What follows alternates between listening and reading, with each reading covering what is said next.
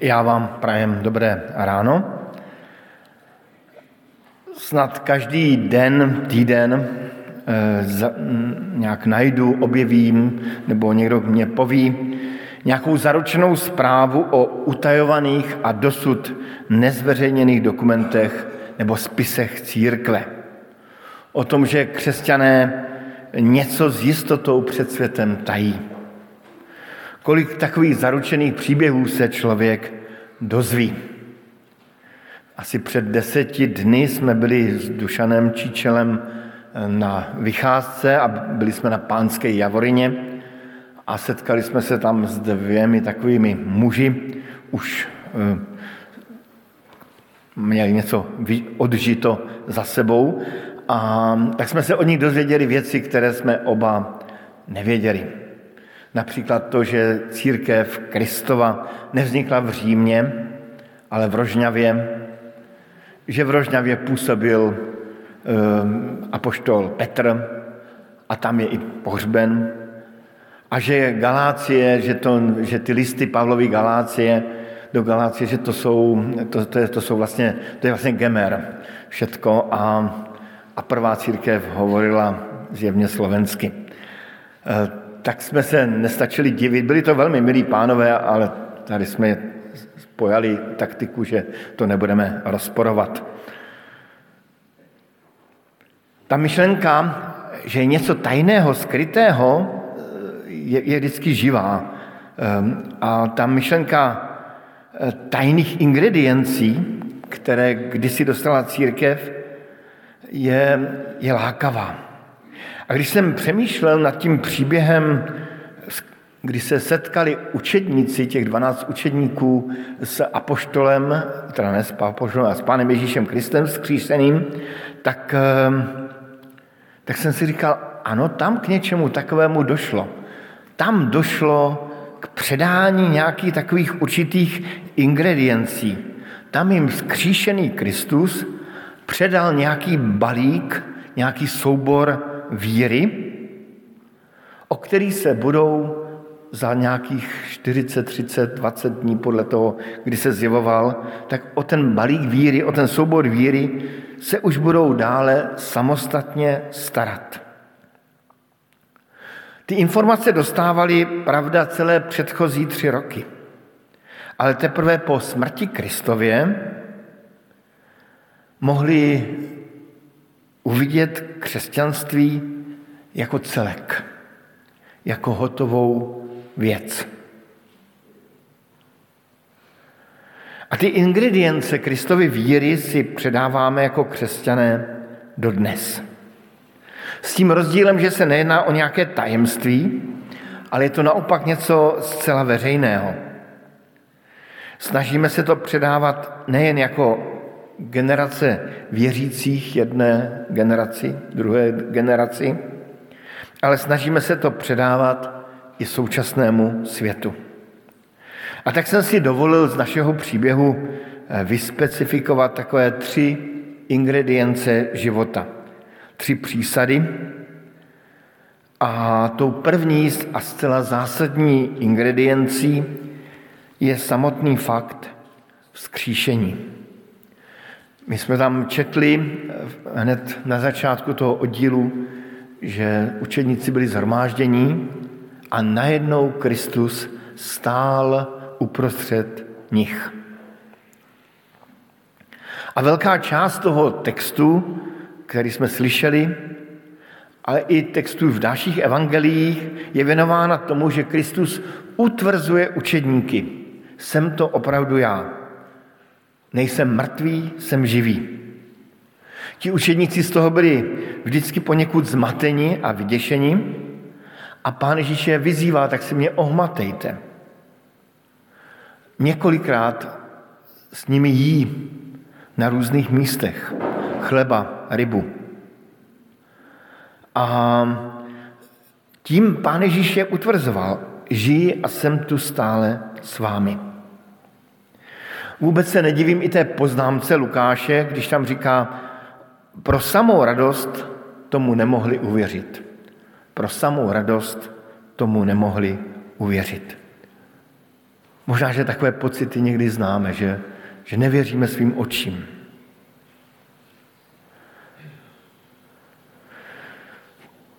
Když potom čteme následně příběhy ve knize skutků svatých apoštolů a čteme kázání apoštolů, tak ta zvěst o skříšení je taková základní pravda, kterou ti apoštolové předávají dál. Ježíš žije, byl vzkříšen. V každém tom evangelizačním kázání ve skutcích se to objevuje. A v letniční homílii apoštola Petra zazněla tato slova, která mám asi nejraději.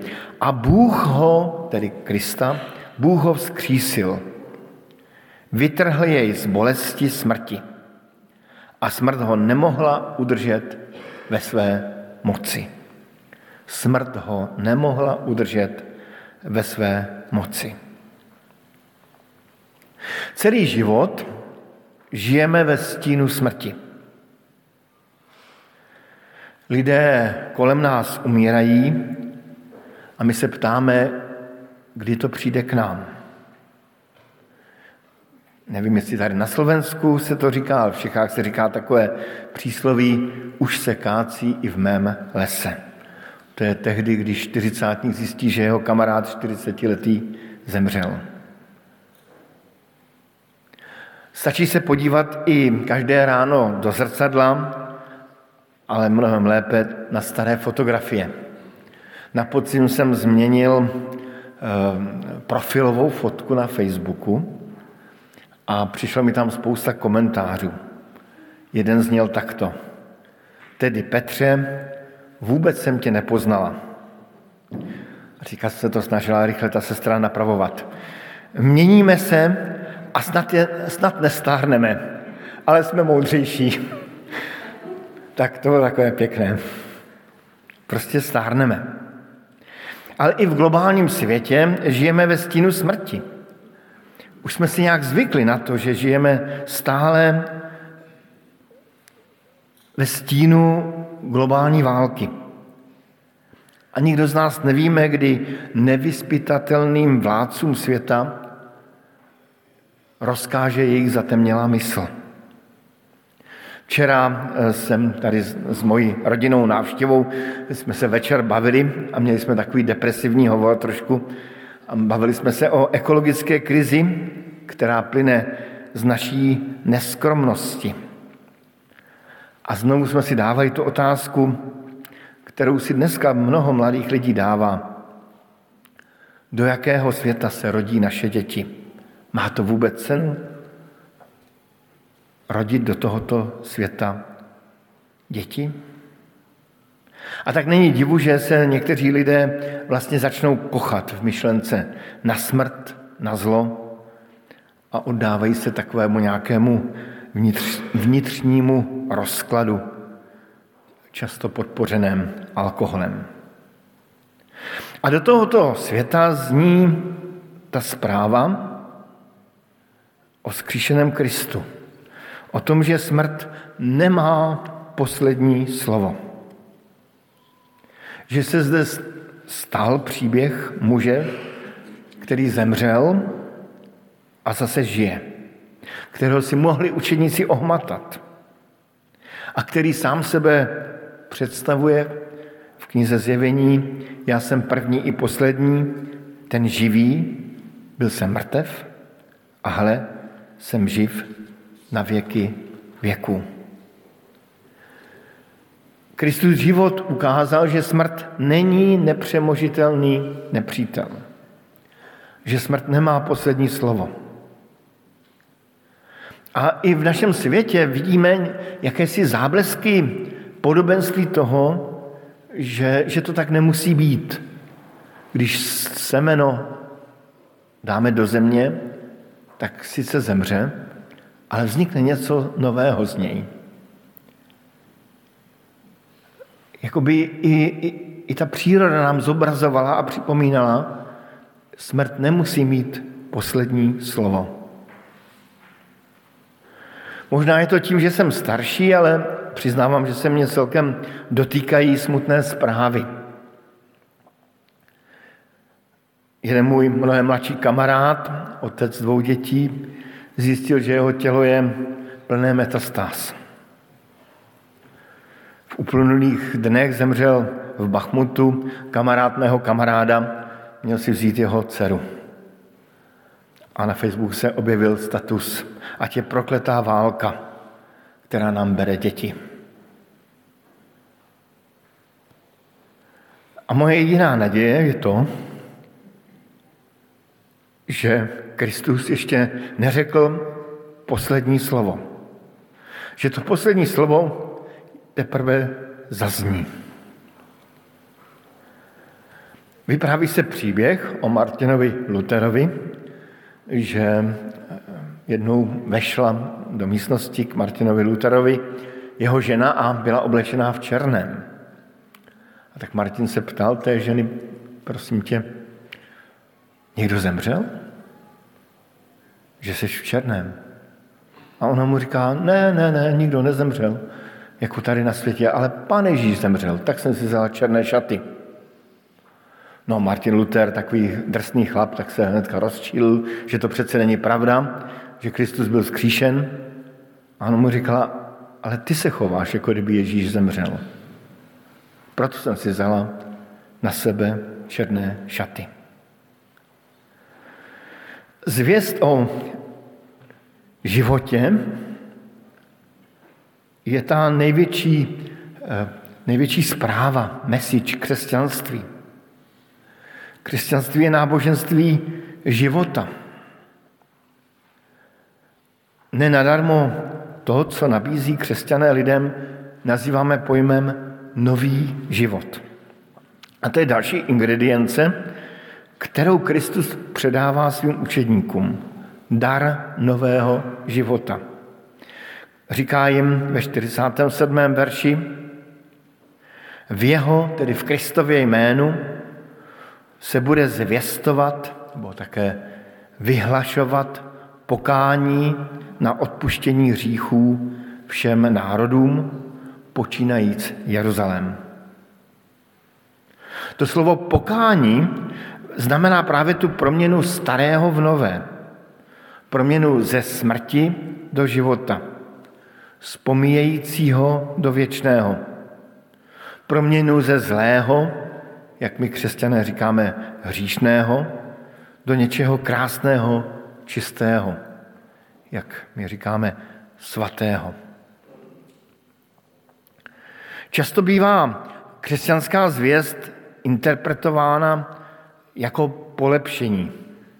Něco ve smyslu buď hodný, buď tolerantní, drž se těch správných hodnot, buď sám sebou, buď k sobě pravdivý.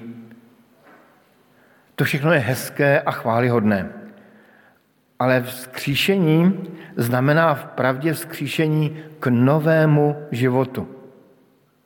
To není nějaká lehká změna životnímu stylu, životního stylu, ale to je smrt starého, konec starého a začátek zcela nového. Nic, co v nás nezemřelo, nikdy nepostane z mrtvých. Podobně jako to semínko, které zasejeme do půdy, tak pokud ho nezasejeme, nikdy z něho nic dobrého, užitečného nevzejde. Pokud jsme zaměřeni jenom sami na sebe, na náš vlastní život, nalezneme nenávist, samotu, úpadek a skutečnou smrt. Ale pokud obrátíme svoji mysl a svoji starost na vzkříšeného Krista, nalezneme nový život s ním a i svůj vlastní život k tomu navíc. Ovšem ta proměna se neděje jenom v naší mysli. Díky našim duševním silám. Učeníci byli tři roky trénováni, měli toho nejlepšího trenéra, mentora, kouče, měli Krista samotného. A přesto po vzkříšení čteme, že byli do značné míry velmi nechápaví. V tom oddíle čteme, že Kristus je napomíná a říká, proč jste tak rozrušení? A proč vám takové věci přichází na mysl? Nebo jiný překlad říká, proč začínáte rozumovat? Nějak vám to začíná zbytečně až příliš v hlavě šrotovat.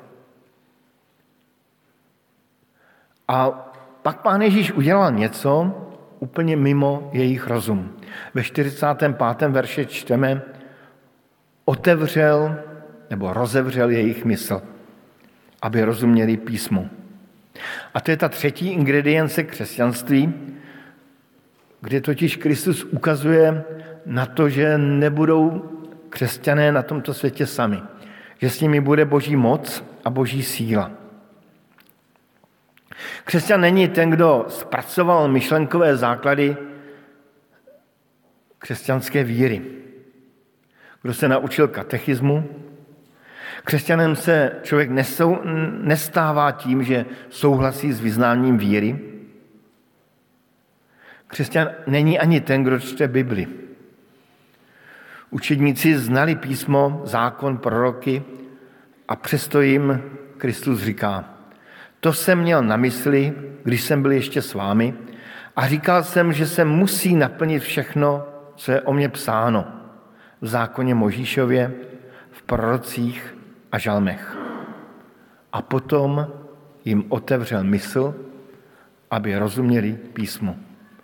Potom jim otevřel mysl, aby rozuměli písmu. Křesťan je ten, který počítá s tím, že pán Bůh může otevřít jeho mysl. Ba dokonce si přeje, aby pán Bůh otevřel jeho mysl. Nenadarmo se ten žalmista modlí v žalmu 119. Otevříme oči, aby viděli úžasné věci v tvém zákoně. Otevříme oči.